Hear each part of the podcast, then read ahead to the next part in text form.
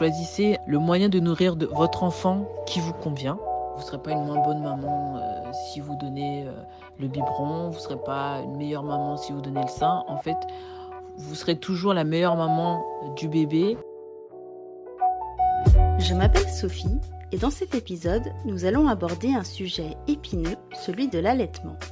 J'avais éludé la question jusque-là, mais il me semble important que chaque maman puisse faire un choix, son choix, en ayant toutes les clés en sa possession. Pour m'aider, j'ai fait appel à Tiffany, qui est puéricultrice en PMI en Guyane, où elle est installée depuis maintenant 4 ans avec son mari et sa fille. Elle est également la créatrice du compte Instagram Allaiton Timoun, qui parle d'allaitement bien sûr, mais aussi de parentalité, et en particulier du lien mère-enfant. Et puis cet épisode sera aussi agrémenté de témoignages, de vos témoignages à vous qui avez décidé de donner le biberon, d'allaiter ou bien de tirer votre lait. Vous comprendrez que chaque choix est personnel et qu'il convient de respecter ce qui semble le mieux à chacune. Si vous êtes maman, vous le savez déjà, la maternité amène suffisamment son lot de critiques et de jugements. À nous de nous soutenir puisque nous sommes, chacune de notre manière, la meilleure maman pour notre bébé. Épisode 15 Mon allaitement, mon choix.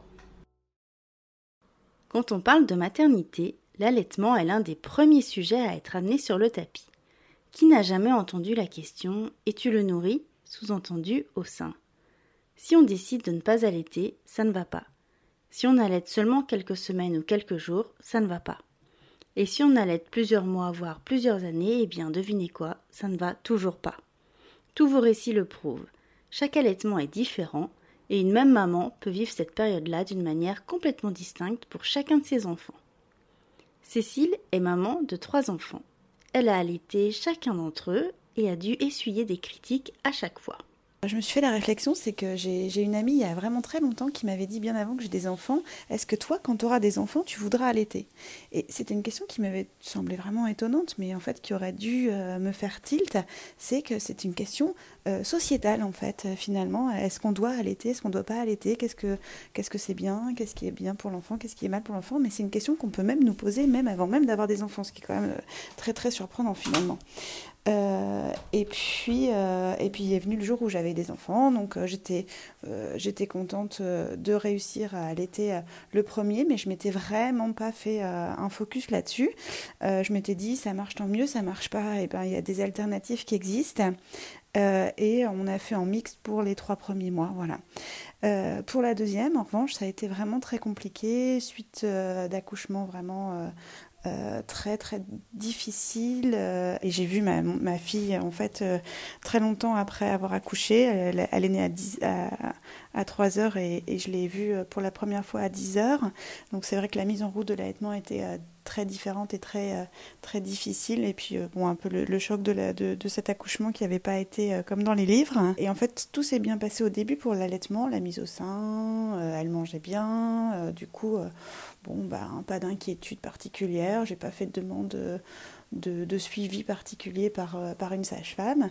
Et puis de retour à la maison, euh, ça se complique. L'aîné qui avait deux ans réclamait en permanence ma présence quand j'allaitais. les seins devenaient douloureux, des crevasses, enfin, je m'en sortais pas du tout, du tout, du tout. Puis j'étais vraiment très fatiguée. On finissait par pleurer l'une et l'autre. voilà, donc au bout de dix jours, j'ai pris la décision d'arrêter mon allaitement. Et en fait, ce ce qui m'a un peu sauvée dans cette décision, c'est mon médecin que j'avais été voir euh, une dizaine de jours après euh, avoir accouché pour revoir avec lui un petit peu euh, le déroulé de l'accouchement. Et euh, qui m'a dit ah vous l'avez allaité 10 jours. Bah 10 jours c'est vraiment super. Et en fait cette phrase elle m'a accompagnée pendant plusieurs mois parce que pendant plusieurs mois il fallait justifier aux uns aux autres qu'on n'allaitait pas. Toujours cette question qui revient. Alors tu l'allaites alors tu la nourris tu la nourris. C'est des questions qui sont pénibles parce qu'elles elles ne concernent que mon enfant et moi. Et en fait tout le monde s'intéresse qu'à cette question-là, alors qu'en fait euh, l'enfant se développe aussi autrement, et puis euh, un biberon ça existe, mais on, est en permanence obligé de justifier ce choix. Euh, donc je trouve que, que c'est dommage, mais heureusement donc je suis restée comment je suis restée très très zen en me disant que mon médecin, qui est un médecin, c'est pas une personne lambda, m'a dit c'est très bien, elle a eu tout ce dont elle avait eu besoin d'avoir avec ses dix jours d'allaitement. Voilà. Et, euh, et, je suis bien contente d'avoir euh, tenu, euh, tenu à cette pression, puisqu'après, on peut aussi avoir les remarques Ah oui, mais regarde, si tu avais allaité, bah, tu aurais perdu ton ventre plus vite, nanani, nanana. Franchement, je, parfois, je comprends pas pourquoi autant de commentaires sur, sur l'allaitement, puisque en fait, c'est déjà un choix qui est difficile, c'est pas du tout inné et, en plus c'est douloureux. Et pour la petite troisième, c'est encore un allaitement assez différent parce que tout s'est euh, passé euh, vraiment très bien, l'accouchement, la mise au sein, elle prenait bien. On a introduit rapidement euh, un biberon supplémentaire le soir, enfin le soir vers sur le créneau 18-20 à peu près, puisqu'en fait c'était dans mon organisation personnelle beaucoup beaucoup plus simple ainsi, puisque les grands eh ben, mangeaient également. Donc donc du coup, euh, c'est difficile de donner à manger à des aînés euh, si euh, bébé est au sein. Donc voilà, donc c'est vrai que la pression de l'environnement revient au galop, à savoir pourquoi on introduit un biberon alors qu'elle pourrait être en exclusif. Voilà, donc je suis restée droit dans mes bottes et, non, j'ai maintenu ce biberon le soir.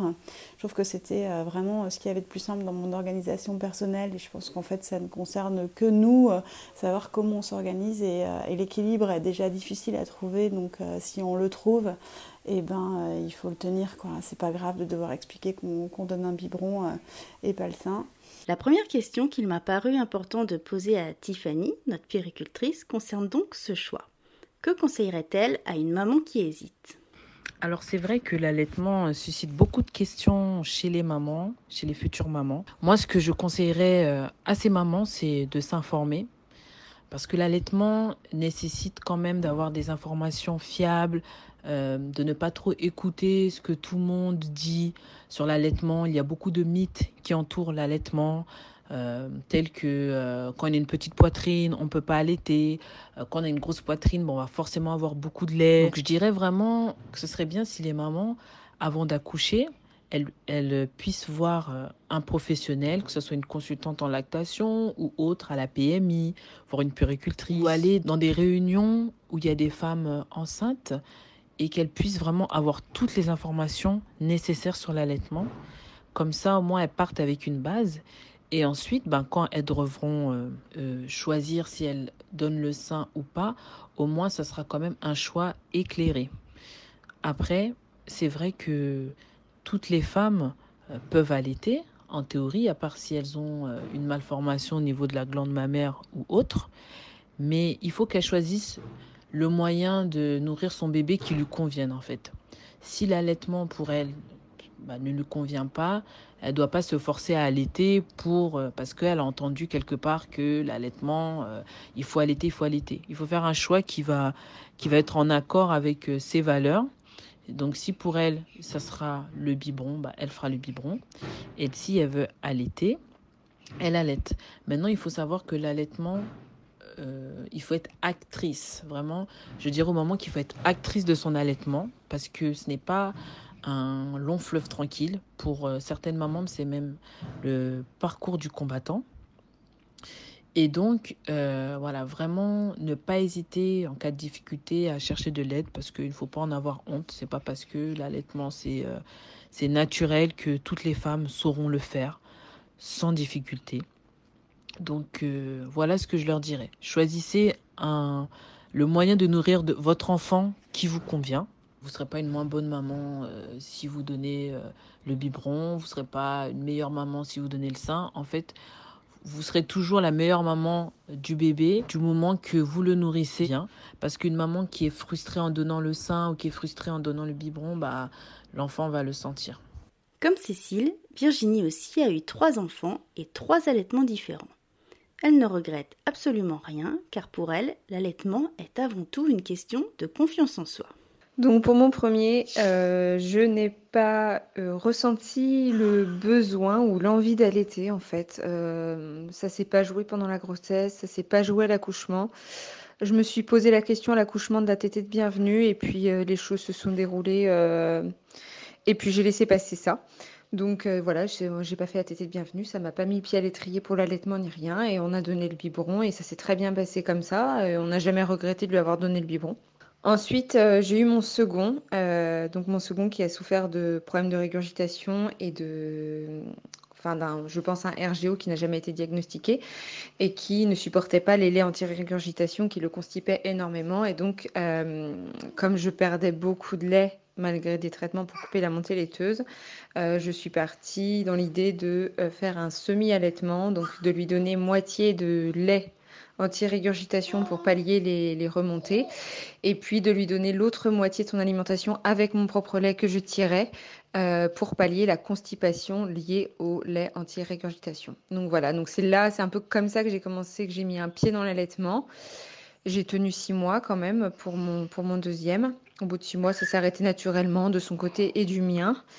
Et puis pour mon troisième, et bah, du coup, euh, je me suis dit pourquoi pas, puisque normalement c'est mon dernier bébé, pourquoi pas euh, ne pas essayer, au moins tenter, et puis voir euh, où ça nous mène.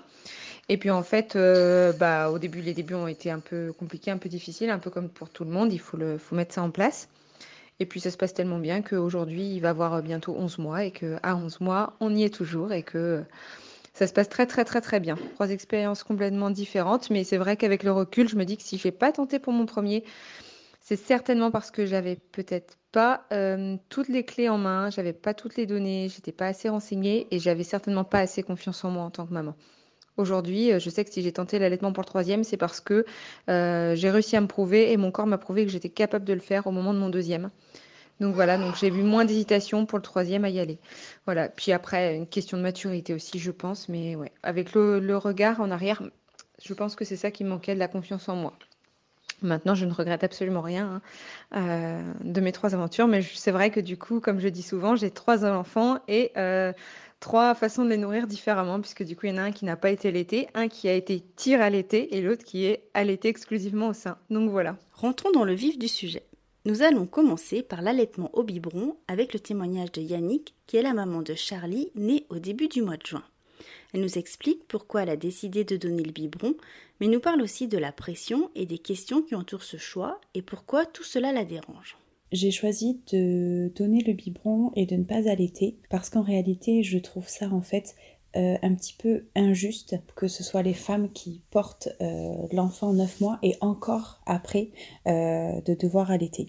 Alors ça peut paraître très égoïste et j'ai aimé être enceinte, mais il me semblait important et il me semblait euh, légitime pour moi de, une fois l'accouchement passé, que mon conjoint puisse euh, prendre le relais euh, et que moi je puisse me retrouver toute seule avec mon corps. C'est les pensées que j'avais avant d'être enceinte et c'est aussi les sentiments que j'avais à la fin de la grossesse, c'est-à-dire ce besoin d'avoir mon bébé dans mes bras et plus vraiment en moi, et de me retrouver euh, de me retrouver euh, toute seule, tranquille, etc. Je n'aime pas non plus forcément mes seins et qu'on me tripote les seins ou qu'on voilà, je, je n'aime pas vraiment mes seins. Et euh, c'est aussi une des raisons pour laquelle euh, j'avais envie de donner le biberon, juste pour qu'on laisse en fait mes seins tranquilles et je n'avais absolument pas envie euh, qu'un petit bout de chou, malgré tout l'amour que je lui porte, vienne me téter le sein. C'était important aussi pour moi que mon mari puisse, et donc son papa puisse lui donner le premier biberon. Euh, parce que c'est vrai que pendant les neuf mois de grossesse, c'est nous qui le sentons le plus, qui ressentons tout, etc. Et même si euh, mon mari a été très investi et pouvait euh, sentir ses coups, etc., a été très, très présent, je pense que c'est quand même très différent. Et il était vraiment important pour moi que dès la naissance, mon fils crée un, notre fils crée un lien très très étroit et très important avec avec son papa. Alors je pense bien sûr aussi que ça, ça peut se faire même si, euh, même si les femmes euh, allaitent, mais euh, voilà, je, préférais que ce soit comme ça. Et du coup, je voudrais parler de toute la pression en fait qu'on peut ressentir quand on fait ce choix-là. C'est-à-dire que les, les, gens demandent si on compte allaiter ou pas, et lorsque l'on dit non, la première question c'est pourquoi? alors que dans l'autre sens, la question n'y est pas. Alors certes, le lait maternel est, meilleur et même si je n'ai pas choisi d'allaiter, euh, je suis convaincue que euh, c'est quand même mieux euh, d'allaiter, même si ça n'a pas été mon choix. mais voilà, il y a certaines, cette certaine pression et alors pas des professionnels de santé, mais je dirais plus des collègues de l'entourage en fait de la famille et de quelques amis, même si très rares, euh, cette pression et donc ce pourquoi et cette euh, l'entourage en fait essaie de convaincre à allaiter et de dire oui mais tu sais etc alors que je crois que si le choix est fait je crois que c'est un choix légitime et tellement personnel et tellement intime qu'on fait ce qu'on veut et bien sûr les gens qui les personnes de qui j'ai reçu les remarques disaient à la fin bon après c'est sûr que si tu le sens pas ne le fais pas hein. mais juste avant, il y avait quand même eu tout un, tout laïus, euh, tout un truc sur euh, mais il faut allaiter, etc. Euh, et voilà, je trouve que ça met énormément de pression et une pression qui n'a pas lieu d'être parce que effectivement c'est un choix très personnel et très intime et que personne n'a à dire son mot dessus ni son avis, etc. Choisir son allaitement, c'est avant tout une question de feeling.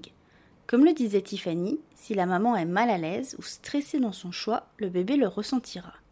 C'est d'ailleurs une des raisons qui a poussé Charlène à se tourner vers le biberon. Elle nous raconte comment elle a réussi à créer du lien avec sa fille autrement que par l'allaitement.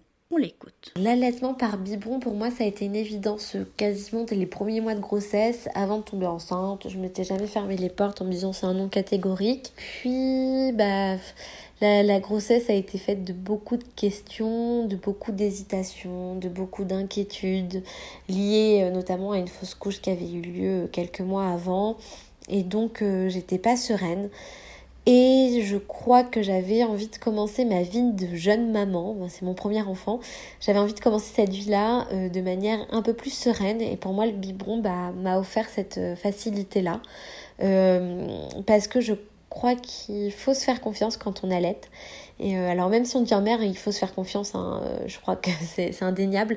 Mais avec l'allaitement, davantage parce que bah, c'est notre corps, encore une fois, c'est euh, nos nutriments qui sont dedans. c'est et, pour, moi, je n'avais pas ce rapport à me dire que c'était bon pour mon enfant, que le lait que j'avais pourrait nourrir suffisamment, combien elle allait prendre. Enfin voilà, ça, c'était, je voyais que les questions, que le côté euh, négatif un peu, alors que je suis bien consciente qu'il y a plus de côté positif. Mais voilà, moi je me sentais pas par rapport à ça, donc ça, c'était ma première évidence. La deuxième évidence aussi, ça a été que euh, tout simplement un rapport au corps. Voilà, je me sentais pas d'avoir mon enfant euh, à la demande au sein.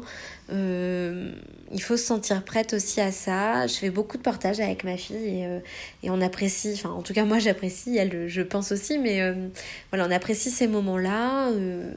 on est souvent voilà en balade, etc. dans, dans ces positions-là.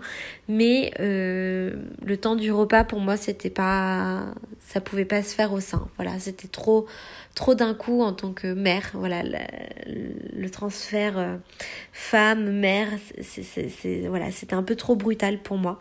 Donc euh, donc ça, ça a été euh, aussi notre évidence. Et puis la dernière évidence, ça a été aussi que le congé maternité de deux mois et demi, je me serais pas sentie de reprendre mon boulot dans des bonnes conditions où c'est un boulot où il faut être euh, tout de suite au taquet.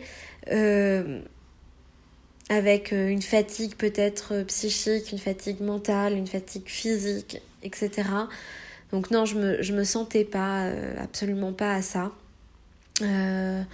parce que, ouais, voilà, j'aime trop mon travail aussi.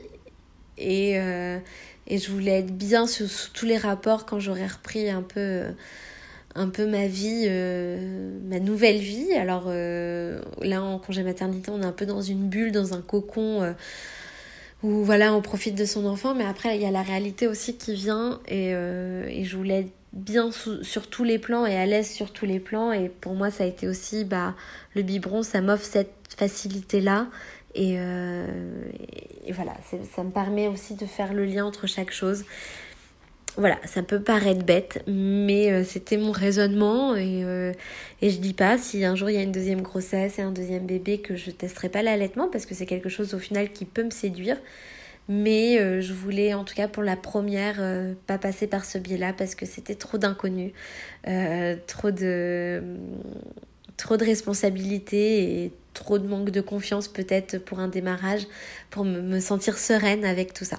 Donc voilà, donc c'était un peu mes évidences à moi. elles sont très personnelles et mais elle me semblait euh, importante pour, euh, faire ce choix et au final je regrette pas du tout le choix du biberon, mon conjoint non plus, il m'a laissé complètement libre arbitre en me disant que c'était mon corps et que au final il y avait que moi qui pouvais euh, être enfin faire ce choix. Donc, donc voilà, même s'il reconnaît les bienfaits, etc. Donc c'est vraiment important. Si l'allaitement au biberon paraît l'option la plus simple, il reste tout de même quelques aspects techniques à gérer, tels que la montée de lait dans les seins de la maman. Alors concrètement, Tiffany, comment cela se passe? Dans certaines maternités, on donne un médicament qui peut couper la lactation. Euh, j'en ai parlé avec des collègues sages-femmes. Après, je pense que c'est vraiment au cas par cas. Mais en tout cas, même les femmes qui euh, n'allaitent pas euh, ont quand même leur montée de lait. Donc c'est après attendre que ça se tasse. Donc soit leur recommander de tirer un petit peu le lait pour les soulager, qu'elles n'aient pas les seins qui restent engorgés. Et au fur et à mesure, de toute façon, euh, les seins ne seront pas stimulés par le bébé. Et du coup, euh, la maman n'aura plus de montée de lait et euh, n'aura plus du coup de lait dans les seins. Ensuite, comment bien choisir le lait pour son bébé? Il suffit de passer en pharmacie ou au supermarché pour se rendre compte qu'il en existe plein. Certains sont-ils meilleurs ou au contraire à proscrire? Par rapport au lait, ça dépendra vraiment du choix de la mère. Ça reste vraiment très personnel. Euh, la maman peut choisir un lait, euh, du lait premier âge du coup. Et si elle voit que son bébé le tolère bien, elle continue avec ce lait-là. Donc euh, je n'ai pas de marque vraiment à dire, mais du lait premier âge, ça convient très bien. Tant que son enfant ne fait pas de réaction allergique ou elle remarque des douleurs particulières, ben, elle peut prendre ce lait-là. Il n'y a aucun lait euh, à proscrire. Après, si on remarque que, son enfant fait une intolérance euh, aux protéines de lait de vache, euh, il faudra voir avec son pédiatre quel serait le lait le plus adapté à son enfant. Mais sinon, tous les laits sont bons pour un enfant qui n'a pas d'allergie. Vous l'aurez compris, la recherche du lait adéquat se fait en observant son bébé et en en parlant avec son pédiatre au moindre doute.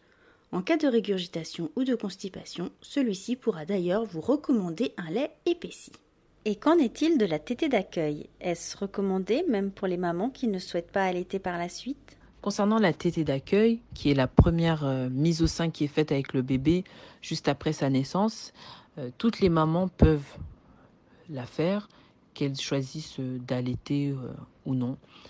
faire cette tétée n'implique pas que que la maman par la suite elle allait son enfant. Donc toutes les mamans ont le droit de la faire. C'est aussi un moment qui permet la rencontre tout en douceur avec son bébé, le rassurer par rapport à cette épreuve qui est l'accouchement. Même si la maman n'a pas projet d'allaiter, elle est possible. On passe maintenant à l'allaitement au sein.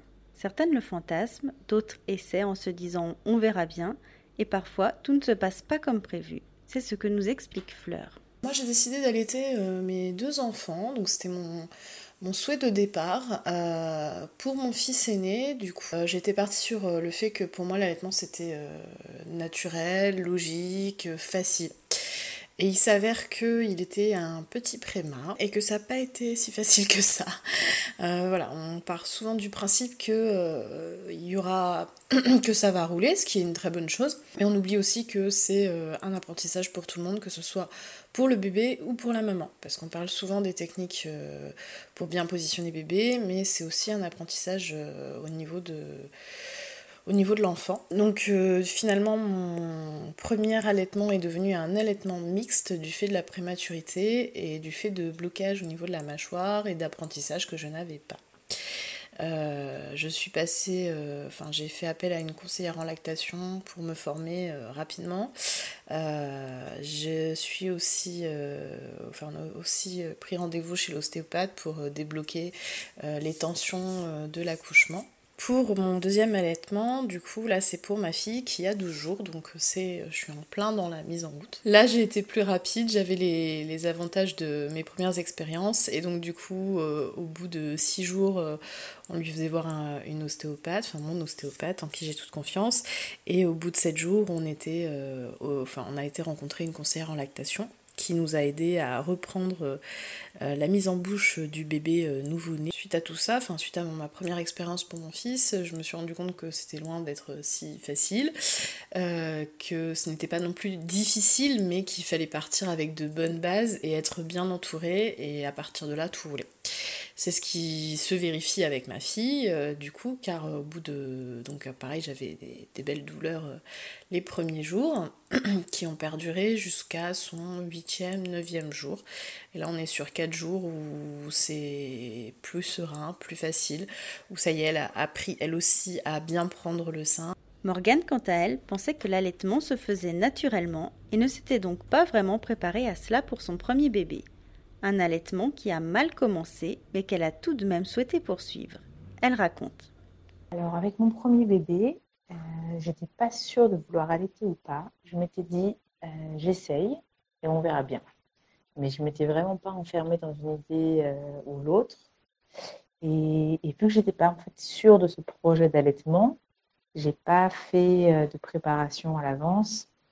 Je me suis dit un peu bah, naïvement, mais aussi parce que j'en avais aucune idée, quoi, que, que en fait, il suffisait de mettre le, bébé au sein et, et qu'en fait, euh, moi, j'avais qu'à fournir le téton et que lui saurait faire le reste euh, du travail, alors que, alors que pas du tout.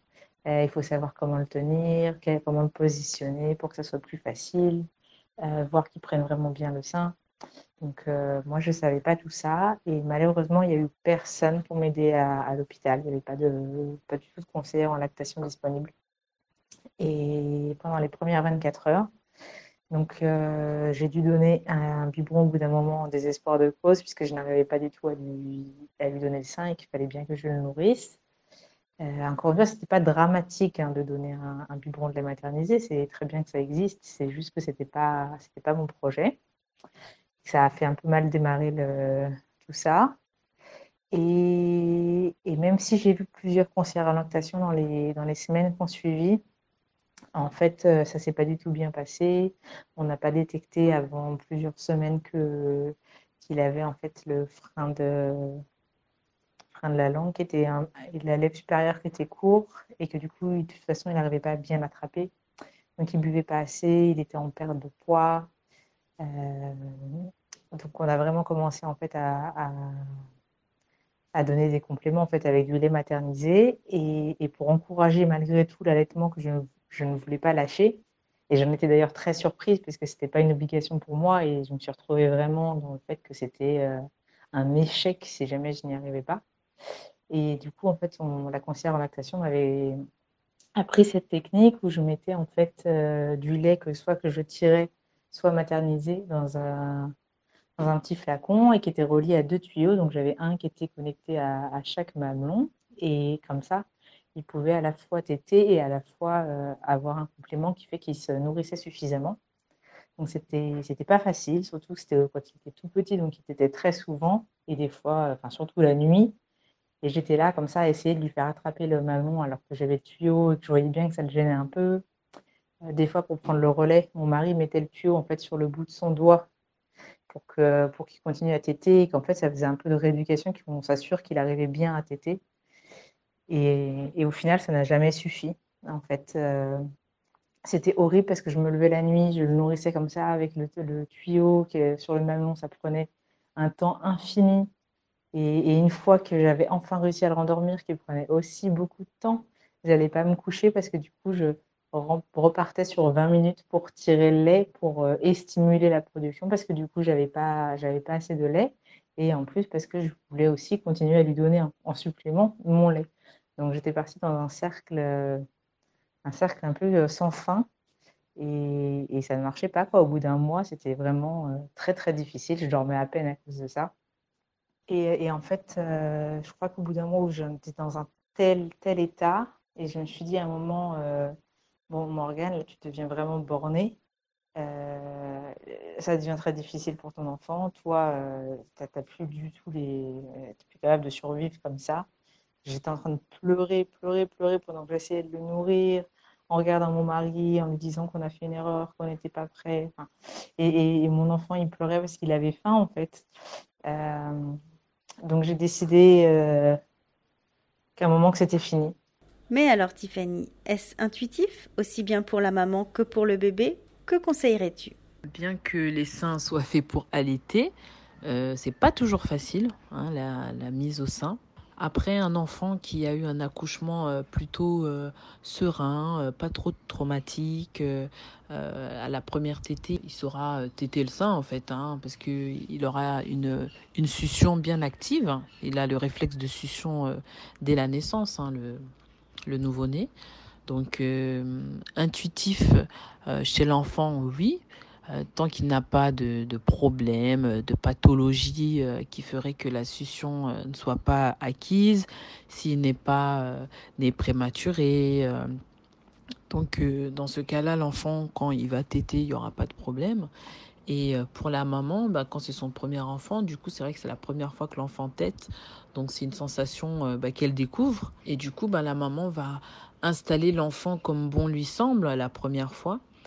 Mais je pense que ce qui est important, c'est que la maman, au moment de, de l'allaitement, elle s'installe vraiment confortablement. C'est vrai que les premières fois, on ne sait pas trop, donc on peut euh, avoir tendance à se tortiller, à prendre une position qui n'est pas confortable, mais on est tellement, euh, voilà, on se dit qu'on veut satisfaire en fait euh, le besoin de manger de son enfant que parfois on est mal installé et qu'on on reste mal installé pendant toute la tétée.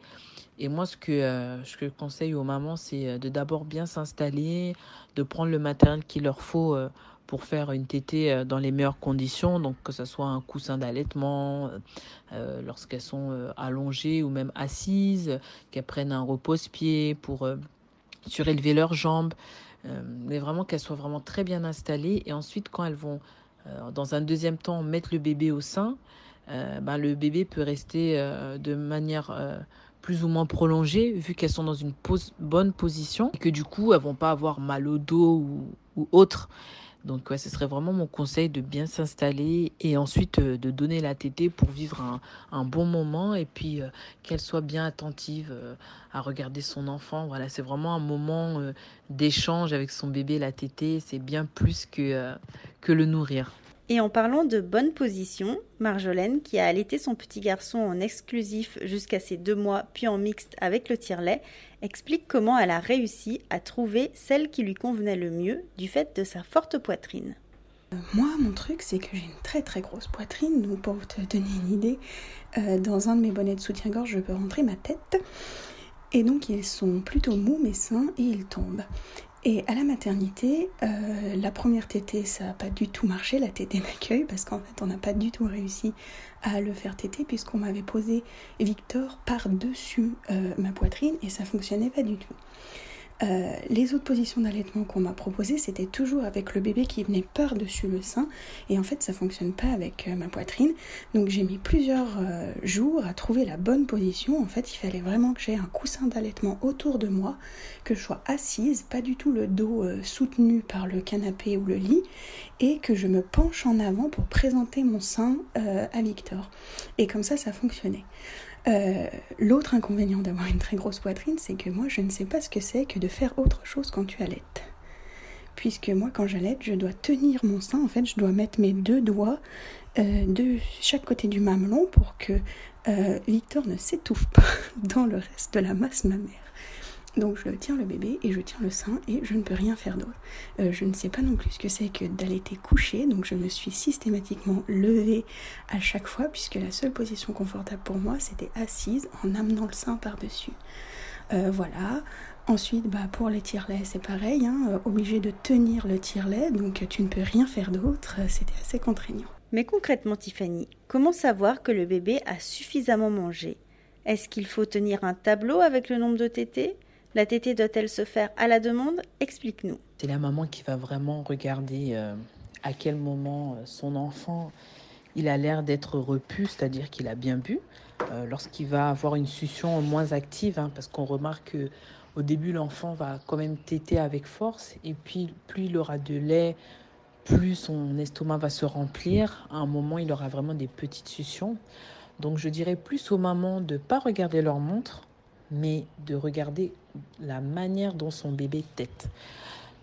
Lorsque bébé commence à avoir des suctions qui sont vraiment euh, moins actives, ça veut dire qu'il aura, qu'il aura bien bu et que là, ben voilà, euh, ce sont des suctions non nutritives qu'il est en train de faire, mais qui lui font du bien.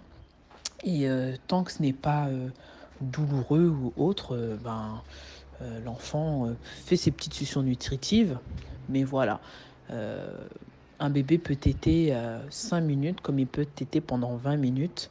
C'est lui qui se régule tout seul euh, parce qu'il peut avoir des petites faims comme des grandes faims.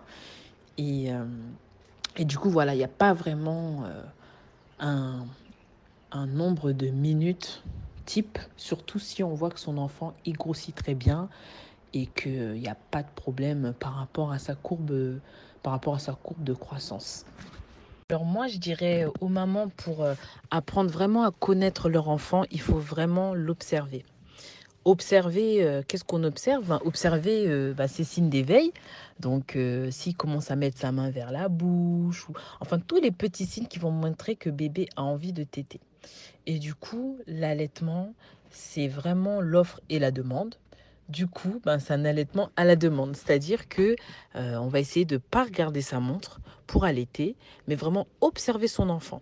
Donc c'est vrai, c'est pas évident hein, pour euh, quand on est une nouvelle maman, euh, on a une organisation, on se dit faut que je regarde ma montre, j'ai telle chose à faire ou autre, et ça peut partir d'un bon sentiment, se dire bah peut-être que je vais noter, etc.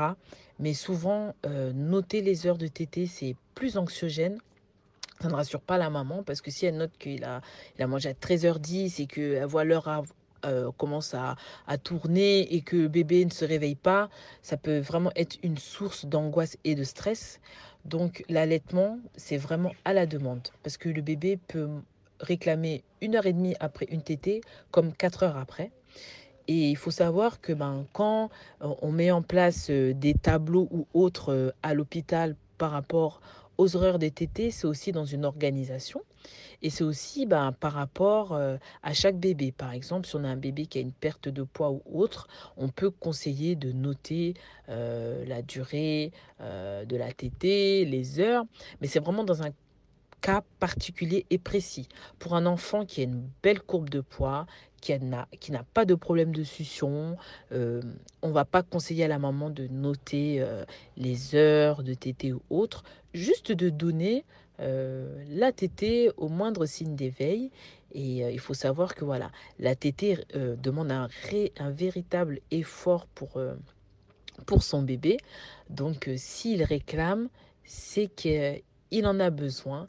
Et donc, euh, voilà, ne pas regarder sa montre, mais vraiment observer, se faire confiance euh, en tant que maman. Euh, vous êtes celle qui passez votre temps avec votre bébé, donc vous le voyez, vous commencez à, à le connaître, vous apprenez à le connaître. Donc faites-vous confiance. Et puis observez vraiment votre bébé et ses signes d'éveil.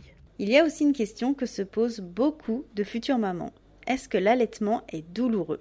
Je pense que cette question euh, mérite vraiment une réponse claire et précise. Et je suis vraiment contente que tu me la poses euh, parce que je pense que beaucoup de femmes ont intégré que la douleur fait partie de l'allaitement. Alors non, mesdames, allaiter ne doit pas faire mal. Alors quand je parle de douleur, je précise, je vais vous préciser en fait, euh, c'est quoi pour moi la douleur. lorsque bébé tête, hein, lorsque vous avez des grosses montées de lait, les premières suctions peuvent être quand même douloureuses, dans le sens où les deux premières secondes, bah, il était tellement fort euh, parce qu'il a faim. Donc cette succion au début fait mal parce que le sein aussi est très tendu, comme il est engorgé et que bébé bah, a faim. Pour moi, c'est le seul moment où on a une petite douleur lors de l'allaitement. Mais sinon, durant toute la tétée, on ne doit pas avoir mal. Et vraiment, j'insiste vraiment, euh, on ne doit pas avoir mal. Moi, j'ai allaité ma fille pendant un an. Je n'ai jamais eu de douleur. Et c'est très très important que les femmes sachent que non, allaitement n'est pas égal à douleur. Et qu'en cas de douleur, il faut chercher de l'aide. Il ne faut pas se dire que l'allaitement est naturel, euh, voilà, euh, je ne vais pas demander à quelqu'un, c'est la honte, je dois savoir le faire, c'est mon corps de femme. Euh, non, on a le droit d'être en difficulté par rapport à un allaitement. C'est vraiment pas la honte. Et il ne faut pas hésiter à se faire aider par des professionnels compétents tels que les consultants en lactation IBCLC qui sont vraiment certifiés et qui sont les plus à même de vous aider. Donc il y a un annuaire sur Internet où vous regardez où est-ce qu'elle elle consulte selon leur département. Mais voilà, l'allaitement pour moi, s'il y a un mythe qui a vraiment la peau dure, c'est vraiment que allaiter fait mal, on souffre, mais c'est pour le bien-être de son enfant. Alors je dirais non, non, non et non. On allait depuis la nuit des temps. Il faut pas être, il faut pas souffrir en silence. Une douleur euh, lors de l'allaitement. Donc si c'est pendant toute la tétée, il faut chercher la cause de cette douleur. Est-ce que c'est une mauvaise position de la maman? Est-ce que c'est une mauvaise position de la bouche du bébé sur le sein de la maman? Tous ces éléments-là seront vus par un professionnel si vous faites appel à lui euh, et qu'il examine un peu, qu'il vous observe durant une tétée. Le problème peut aussi venir du bébé. Est-ce qu'il n'a pas des tensions? Est-ce qu'il n'a pas un frein de langue? Et pour ça, euh, c'est bien de voir aussi, moi je conseille un ostéo qui peut défaire des tensions au niveau du crâne ou haut de la mâchoire, parce que la succion euh, implique vraiment que le bébé euh, voilà, respire, euh, déglutisse. et voilà, s'il y a un des mécanismes qui ne fonctionne pas, ben, ça peut entraîner des douleurs. Parce que lorsque le bébé tête, il doit aspirer, respirer et déglutir. Donc c'est assez complexe chez un bébé qui aurait des, des, troubles de la succion ou autre.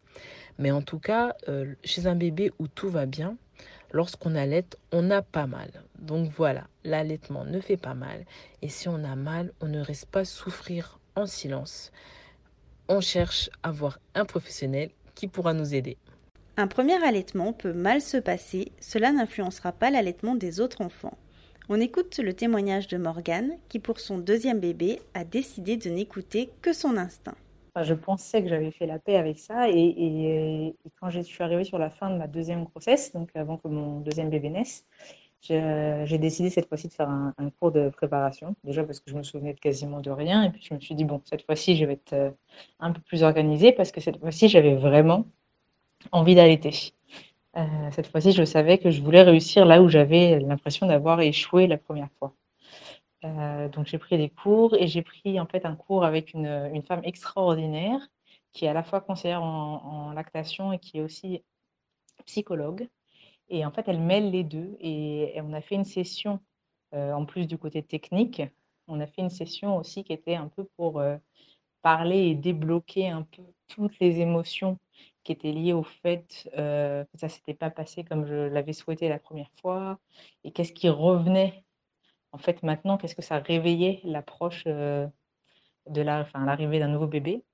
Et ça a été vraiment euh, très très important ça m'a vraiment aidé à comprendre plein de choses sur ce que j'avais ressenti qu'en fait c'était pas encore guéri chez moi et d'ailleurs quand mon deuxième bébé est né rebelote, j'ai eu des problèmes de la montée de lait qui était tardive, ce genre de choses. Personne pour m'aider vraiment à l'hôpital, mais cette fois-ci, j'étais vraiment préparée.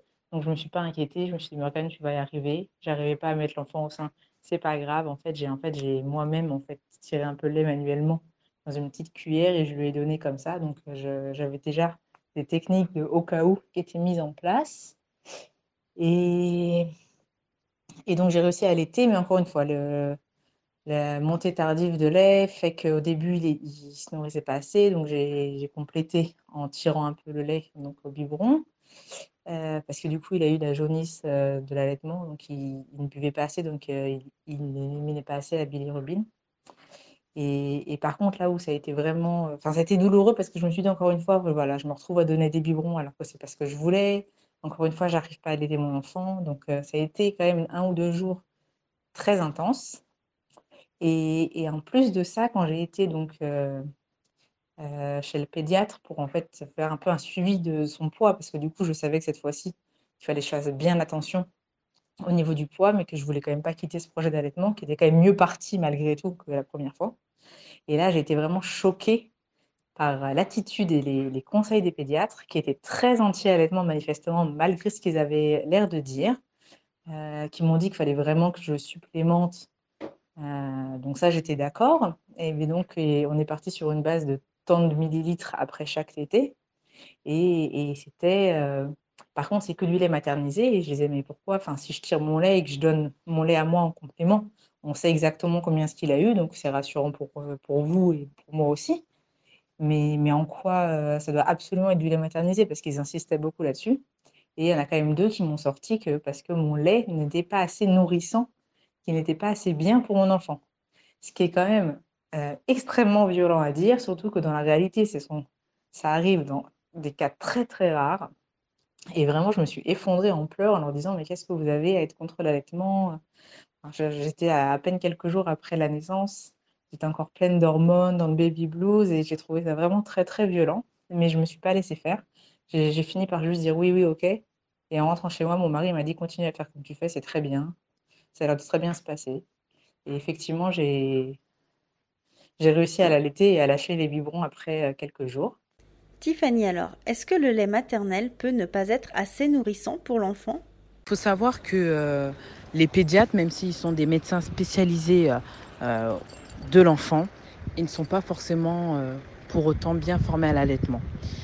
Il faut savoir que lorsqu'un enfant ne prend pas de poids lorsqu'il est allaité, c'est peut-être dû à, une, un manque suffisant de tétés ça peut être aussi dû à un problème au niveau de la succion. En tout cas, le lait de la maman, il est toujours bon pour l'enfant.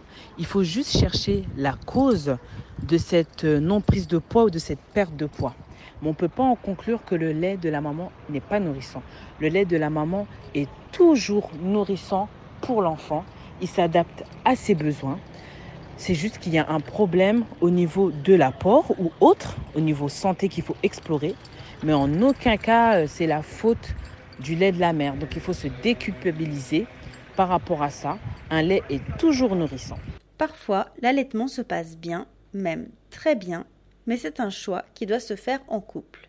Et ça, Marie s'en est rendu compte après la naissance de sa fille.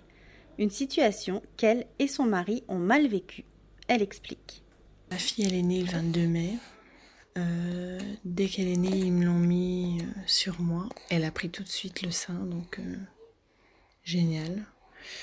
Euh, malgré qu'au départ c'est un peu difficile avec le colostrum, ça lui a vraiment pas posé de problème. Je suis restée à la maternité trois jours et avant même de rentrer à la maison, j'avais déjà euh, le lait dans, dans les seins, donc elle avait déjà euh, franchi l'étape du colostrum. Et elle prenait tellement bien qu'elle avait même non seulement repris le poids de naissance, mais dépassé son poids de naissance. Donc, euh, super. Les jours à la maison, euh, bah, voilà, évidemment, les premiers jours, c'est un peu compliqué. Mais au niveau de l'allaitement, ça se passait toujours super bien. Et alors, euh, quelques jours après le retour à la maison, mon conjoint m'a, parlé du biberon. Donc, j'avoue que j'ai pas compris parce que euh, bah, ça se passait super bien, j'ai pas de douleur, elle prend du poids, la sage-femme était passée à la maison et elle disait ben continue comme ça, c'est super. Et donc euh, j'avoue que je comprenais pas trop. Je lui ai dit mais pourquoi tu veux qu'on donne le biberon puisque ça se passe super bien? Et je précise biberon avec lait euh, en poudre quoi donc artificiel. Et donc il m'explique que en fait, il est hyper frustré de ne pas pouvoir lui, euh, lui donner quelque chose aussi à manger, donc euh, je peux l'entendre. il me disait aussi qu'il souhaitait que je donne euh, le biberon pour que moi je puisse me reposer. C'est louable aussi, mais j'avoue que ça m'a vraiment fort perturbée. J'estime, hein, bon après c'est à chacun à voir, mais finalement l'allaitement, ça concerne la maman et l'enfant. Donc si ça se passe bien, si j'ai pas mal, si elle prend du poids, je vois pas qui a quelque chose à redire là-dedans en fait. Et puis surtout, on n'en avait jamais discuté avant. Pour moi, dans mon esprit, ça a toujours été évident que le temps du congé de maternité quoi qu'il m'en coûte, douleur ou pas, ben j'allais donner le sein. Mais apparemment on n'était pas sur la même longueur d'onde, donc euh, c'est pas toujours évident. Il faut toujours un peu en discuter avant, comme quoi. Ce qui se passe aussi, c'est que ma belle-sœur est présente à la maison pour nous aider. Et en fait, il est aussi question que ce soit elle qui lui donne. Non seulement lui, mais elle.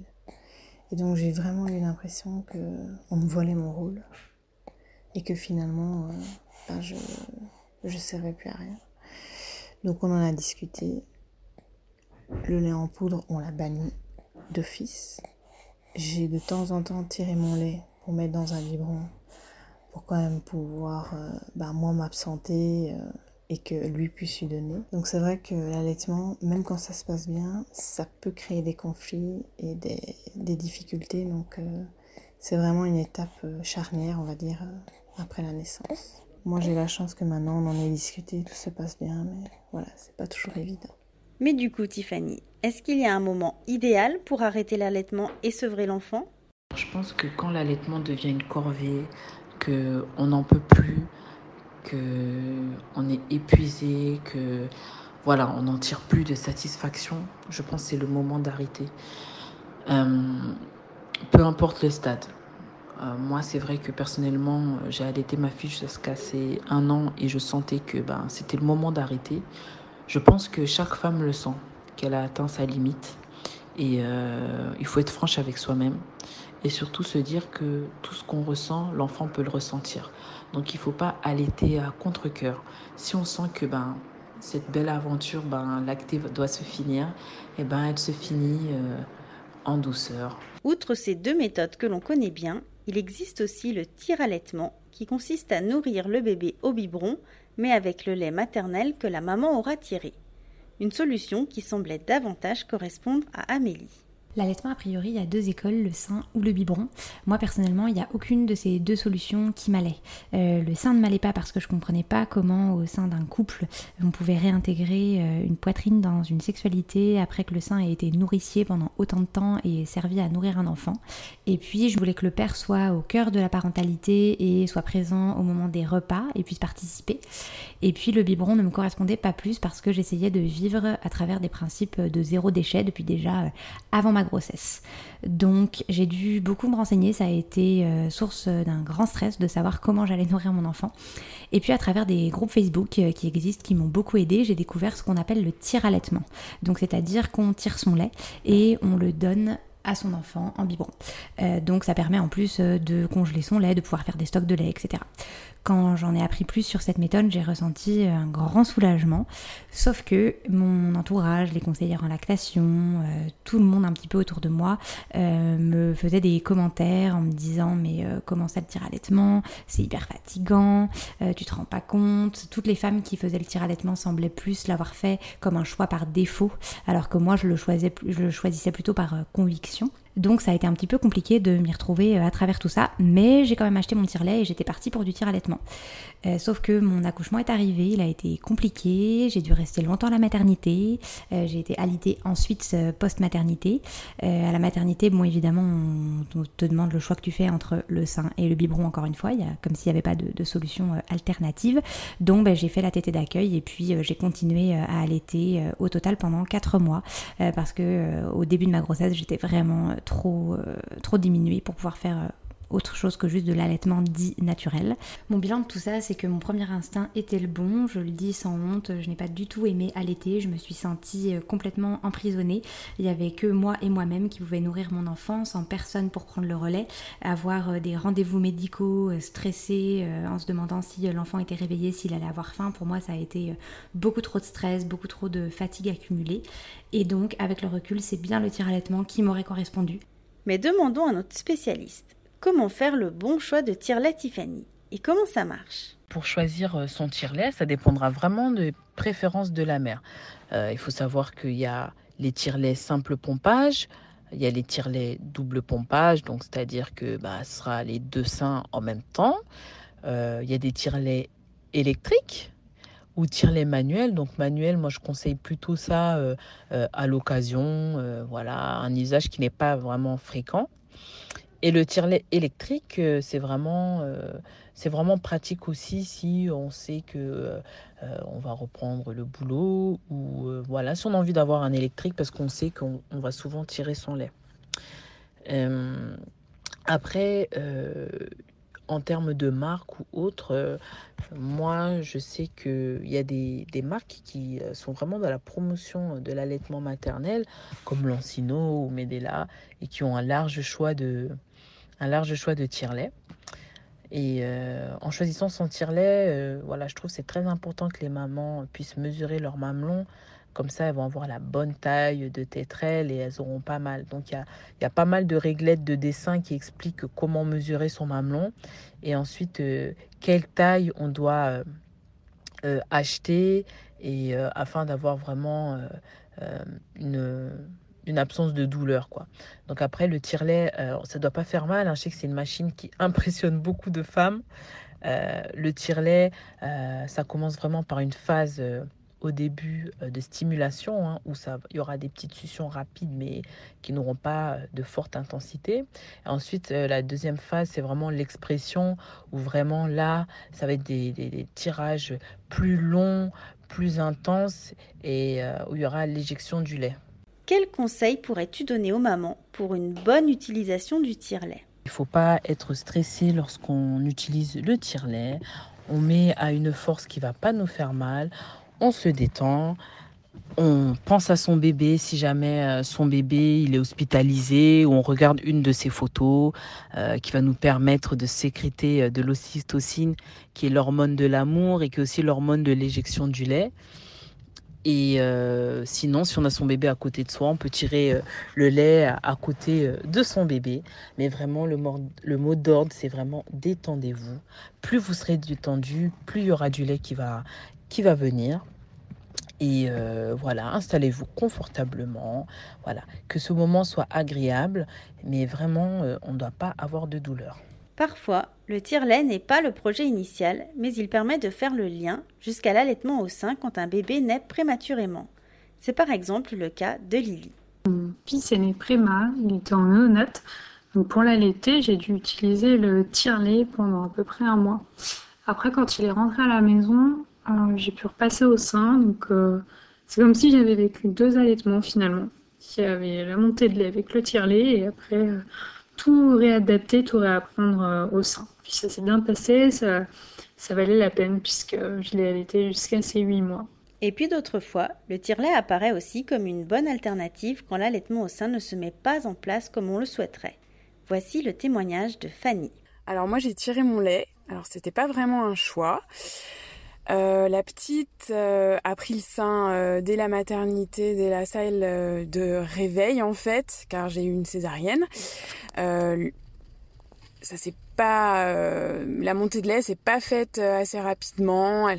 J'ai pas eu assez de lait à la maternité. On est on est on est resté six jours avec on est ressorti avec un biberon et du lait du lait maternisé. Et euh, revenu à la maison, on a, j'ai eu une nouvelle montée de lait. Mais la petite euh, prenait pas bien le sein. On a, on a été suivi par euh, par un ostéopathe, des puéricultrices, ma sage-femme qui est aussi conseillère en lactation. On a eu des protocoles avec euh, avec un tire-lait pour euh, lancer la lactation. Et euh, et toujours la mise au sein de la de la petite pour pour que voilà pour que ça se lance. Et puis le jour de ces deux mois bah, on a réalisé que non elle définitivement elle prenait pas assez de poids que ça fonctionnait pas bien et moi je, je n'avais pas imaginé de autre chose que de donner mon lait parce que voilà, euh, on est fait pour ça. Et, mais voilà, donc j'ai, j'ai appris, j'ai bien compris que ça n'était pas euh, inné. Euh, et puis comme on était en plein confinement, j'ai tiré mon lait. comme tous les voyages qui avaient, qui avaient été prévus dans ce temps-là ont été annulés, toutes les sorties eh bien, j'ai tiré mon lait euh, toutes les 3 heures, toutes les 4 heures. Euh, puis ensuite, euh, j'ai enlevé les tirages de nuit pour me faciliter les choses.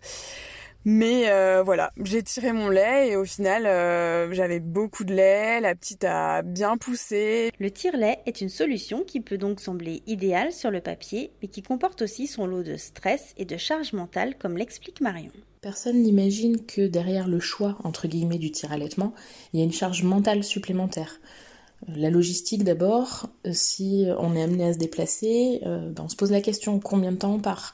Est-ce qu'il va falloir que je tire mon lait pendant qu'on sera parti? Et dans ce cas-là, on embarque le matériel. Si on a le gros tire-lait électrique, euh, est-ce que je vais pouvoir me brancher quelque part? Si c'en est un sur batterie, ben, est-ce que la batterie est suffisamment chargée? Sinon, ben, on prend le tire-lait manuel. Et puis euh, le temps, on a une conception du temps. Euh, en fait, on établit un emploi du temps en fonction des horaires des biberons, des tirages et euh, des différentes activités qu'on peut avoir prévues sur la journée. On nous dit qu'il faudrait tirer son lait à heure fixe, 8 fois par jour à peu près, pour maintenir une bonne lactation. Et il faudrait tirer la nuit. moi, ma fille, elle dort la nuit, donc pour moi, il n'est pas question que je me réveille pour mettre en route une machine qui va réveiller toute la maison et qui va faire du bruit parfois, même en journée, je loupe un tirage parce que je préfère faire la sieste. Euh, alors il paraît qu'il faut être reposé, il faut être zen, il faut être euh, au calme euh, quand, on tire son lait. Donc bah, parfois oui, je préfère dormir, je préfère prendre le temps de faire ce que j'ai à faire. Et puis tant pis si bah, au final je ne tire que 4 fois dans la journée. D'ailleurs au début je notais les quantités que je tirais, le nombre de tirages que je faisais. Euh, je notais tout ça dans un petit carnet et euh, j'ai arrêté quand j'ai réalisé que j'entrais dans une sorte de compétition euh, avec moi-même. bah tiens, j'ai fait moins de tirages qu'hier, ah, j'ai, tiré moins en quantité. Et finalement, ça me, rendait, ça me rendait très malheureuse de voir que parfois, oui, je, faisais, je produisais moins de lait. Donc j'ai rapidement arrêté de tenir ce genre de compte. Cet épisode touche à sa fin. J'espère que tous ces témoignages vous auront permis d'y voir un peu plus clair dans votre choix d'allaitement ou vous auront permis de déculpabiliser car bien souvent, en tant que jeune maman, on se pose mille questions et les doutes peuvent facilement venir nous hanter. En tout cas, si l'épisode vous a plu, n'hésitez pas à mettre 5 étoiles sur votre plateforme de podcast, à laisser un commentaire et à le partager. Cela m'aide beaucoup à le faire connaître. Je vous souhaite un très bel été et vous dis à très bientôt.